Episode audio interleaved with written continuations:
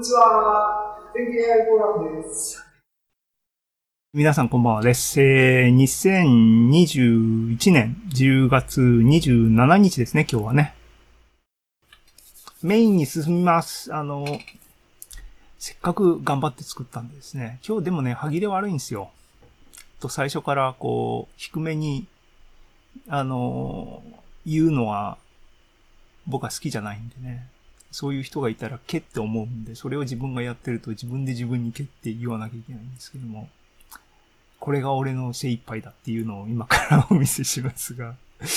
えっと、2021年版 NLP を完全に理解するの第2回で、シークエンスとシークエンスに戻って、完全に理解しようっていう試みの前半ですね。理論編、論文読みますっていう話に行きます。で、えっ、と、毎回ね、全経 AI フォーラム来ていただいている方はご承知の通り。やばいな。えっ、ー、と、前回は、えっ、ー、と、トランスフォーマーを理解したいっていうモチベーションのもと、その一つ前の、えっ、ー、と、時代をですね、あの、先駆け、違うな、えっ、と、ディープラーニングで NLP 翻訳、機械翻訳ですね、マシーントランスレーションが使い物になるっていうふうに世の中を圧倒言わせた、えっ、ー、と、シークエンスとシークエンスにアテンションを入れるっていうアーキテクチャですね。その、あの、重要な論文、えっ、ー、と、ベンジオグループのですね、論文がありまして、これがアテンションの論文で、このアテンションにフォーカスしたのがオフトランスフォーマーだということで、こいつを読もうっていうことをやりました。で、論文を読んで、えー、自分で実装してみたと。で、計算したと。で、まあ、ね、あの、スペリング B の課題とか、英語、違う、フランス語から英語に翻訳する問題とか、トライしたんですけども、なんかいまいち、あの、この論文はアテンションを入れた論文なんだけども、アテンション入れたら精度がボンと上がるっていう、えー、ね、期待のもとをやったんですけども、アテンション入れてないシークエンスシークエンスとあんま変わんない、少し上がってるぐらいで、ええー、っていう感じだったのが前回のオチでしたねっていうことで、分かったと。多分、理解が足りないんだと。もっと潜ろうと。ね。一段階潜ったわけですね。トランスフォーマーっていう宝を目指して、一個潜って宝にゲットできなかったんで、もっと潜ってみようっていうのが今日の話です。で、えっ、ー、と、シークエンスとシークエンスのオリジナル論文に、をちょっときちんと読もうというふうになのが今日のメインです。そのプロセスの中でですね、えっ、ー、と、もう、シークエンスシークエンスで暗黙の了解っていうか、もうみんなわかってるよねっていう話のですね、バイディレクショナル RNN っていう部分を改めて自分でですね、コーディングとかしてみたら、結構ハマったんですね。っていうか、うまくいかない、うまくいかないっていう、あの、今から下で紹介しますけども、自分の理解が甘かったっていうことを、あの、ね、ふわっと、バイディレクショナル、オッケー、二方向を結合してるだけやんっていうのは甘いっていうことが分かったんですね。こうやってやっぱり一つ一つ確実にしていくことは大事だなっていうのが当たり前ですけどもね、あの、あの、気づきです。っていうことで、えっ、ー、と、二段階ですね。っていうかもう RNN の世界は海底までたどり着いた、ついてもう一回海海面に顔を出そうという風な話を今日行う予定でした。過去形にしちゃいけない。それによって、sequence to sequence with attention が完全に理解されたことを目指しました。ね。っていう野望のもとにですね、今日フォーカス取り上げる論文は、あの、欲張っても論文ね、あの、しょうがないんで、3つ、3つって言ってもですね、あの、フォーカスはこいつです。シークエンス、シークエンスのオリジナル論文。で、1位に挙げたやつは前回読んだので、ほとんどもう読めてますね。で、えっ、ー、と、97年古いんですけども、これがバイディレクショナル RNN の、えっ、ー、と、論文っていうのがあって、これを、この3つが今日の話題になります。ね、あの、こういう、なんか、なんだろうな、数式とか論文とかいう話だとつまんないなと思う人いらっしゃると思います。あの、その方はですね、ぜひ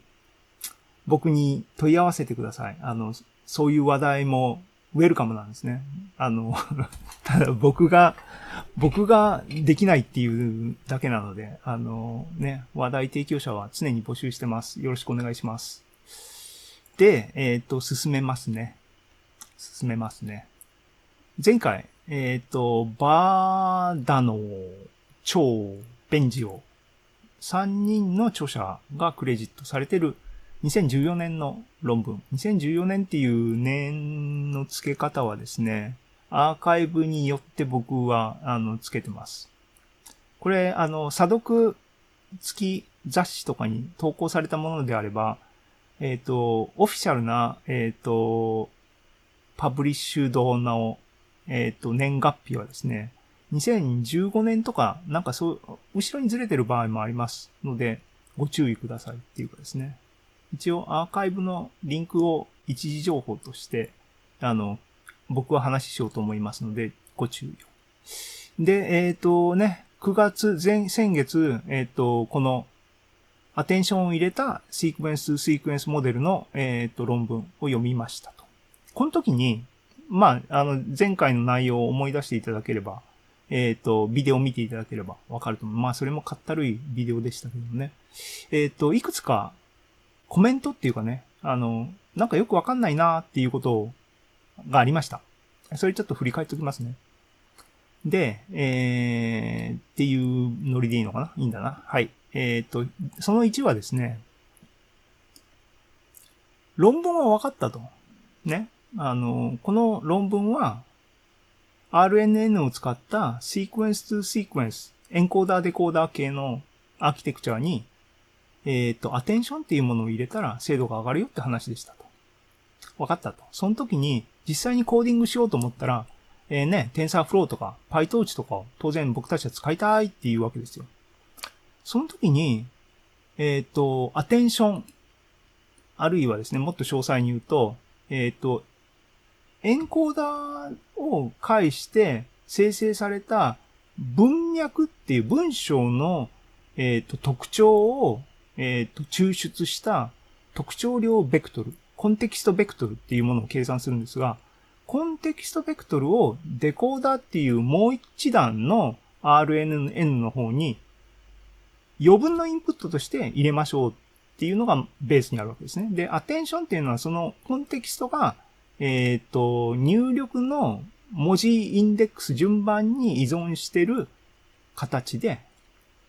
えー拡張されたものですよっていうのがポイントでしたけども、ポイント、あの、アーキテクチャ的に言うと、デコーダーには、えっ、と、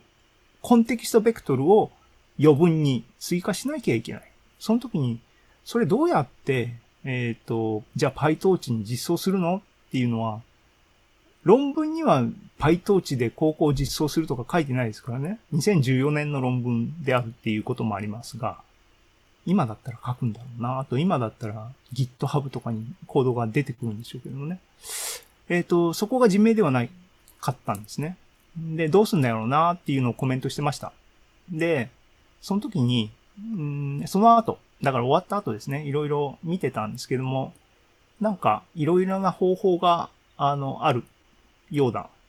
っていうことが分かった。また、後で、あの、詳しく議論下の方でしとしときます。今ここでは、えっ、と、やり残しのポイントを振り返るとですね。で、えっ、と、コメントの2っていうのがあって、それはですね、えっ、と、この論文、ベンジオグループのこの2014年のアテンションを入れたっていう論文は、RNN を使ってシークエンスとシークエンスを、アーキテクチャを作ってるんですが、RNN は、えっ、と、いわゆる GRU っていう、Gated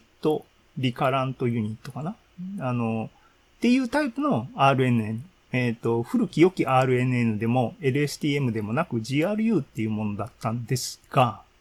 えっ、と、論文の式と PyTorch の実装してある式が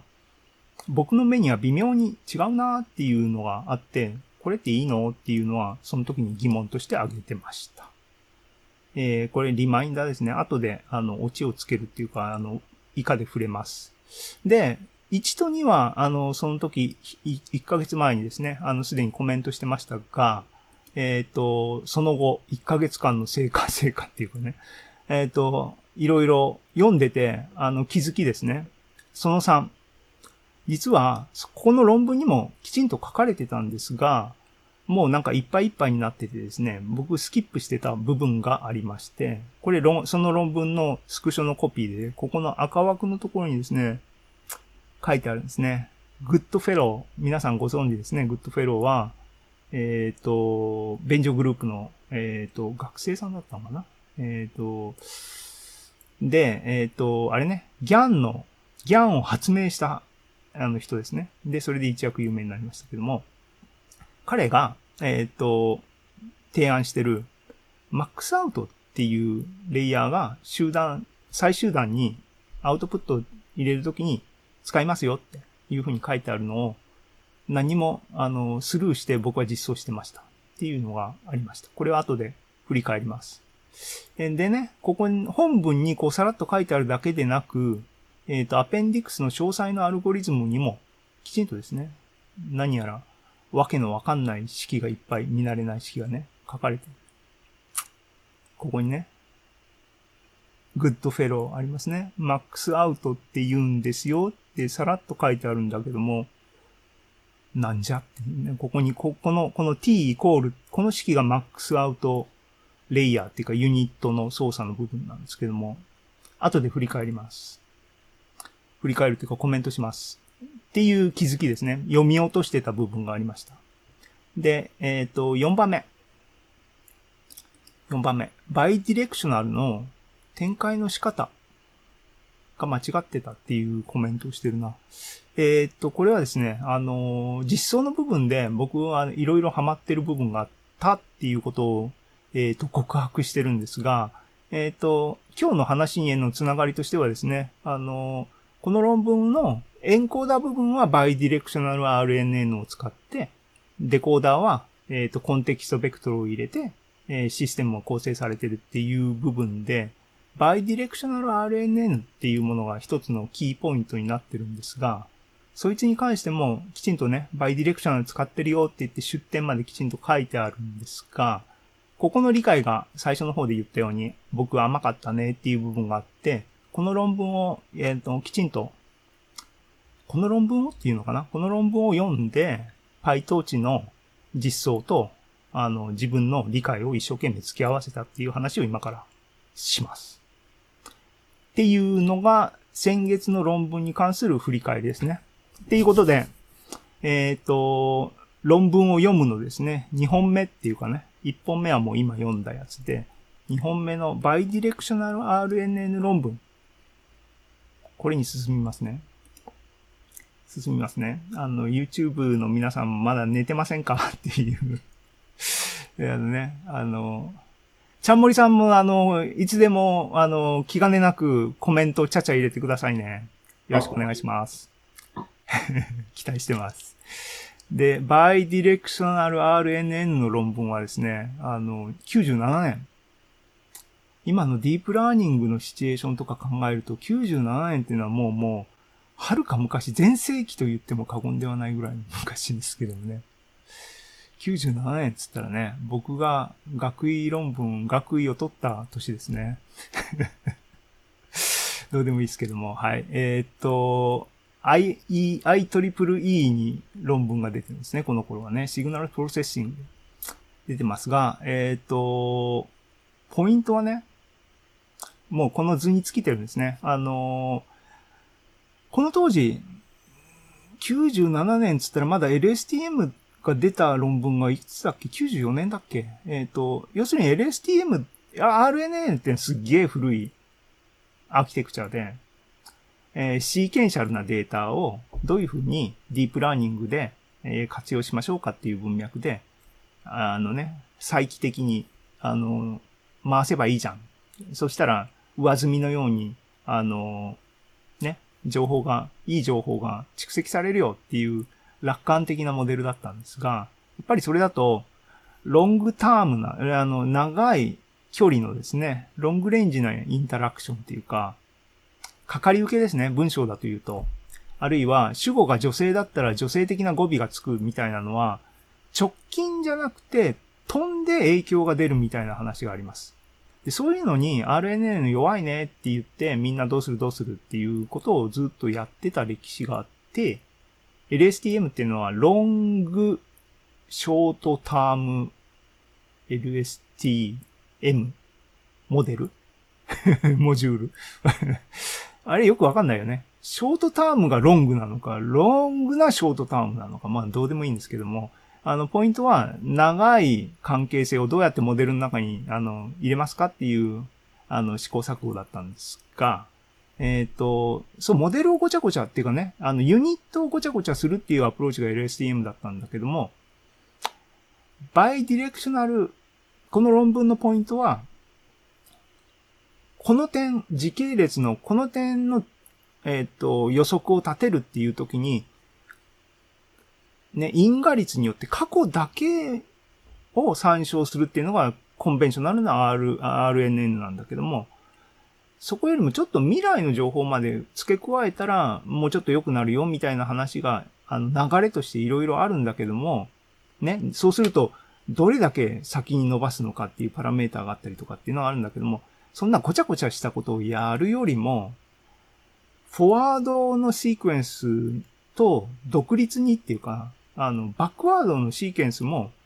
学習させちゃえ、RN で学習させて、それをコンキャットしちゃえばいいじゃんっていう、あの、開き直りっぽい発想なのかなと思、思いましたけども、ね、この図が解あの、解説してるのはそういうことで、えっ、ー、と、シーケンスが t の、t によってね、1、2、3、4、5、6、7、8、9、10とか流れてるときに、ユニットに、これ点、時間展開された RNN だと思うと、時間展開の方向を、時間の正の方向に行く展開の方、RNN ユニットと、逆の方向に行く RNN のユニットを、両方回しといて、えっ、ー、と、その時間に関する両方向の、えっ、ー、と、状態をまとめて出力にしましょうっていう言ってみればそれだけなんですね。で、そ、それは分かっとったよっていう話で、あの、なんですね。これをパッて、これ結局論文読んだんですけども、そんなの分かっとるよと。でね。でも、その、その分かっとるっていうのが、分かっとらんかったっていうのが発覚するのが実践編、プログラミング、プログラムで起こしましょうっていうふうにやったときに、バイディレクショナル RNN を実装できなかったんですね、僕はね。その話、まあ、あの、わかれば単純な話なんですけどもっていうことを後で引き伸ばしますが、話します。っていうことで、バイディレクショナル RNN の論文を読むっていうのは、えっ、ー、と、精読と言いながら今日、今日のここの、この論文を読むはこれで終わりなんですね。わかりましたか？ちゃんもりさんいいですか？これだけ言われてもわかんないよね。てか、もう RNN とかはきちんと勉強しました？きちんとはしてないですけど、まあそうですね、その未来の情報も使うっていうのは、そこまでは知ってるかなって感じですね。うん。そう、コンセプトでわかるっていうことと、プログラムが書けるっていうことは違うで、プログラムを書くためには全部完璧に理解してないとプログラム書けないですからね。だから、プログラマーっていうのはすごいんですよね。まあいいや。はい。えっ、ー、と、進めます。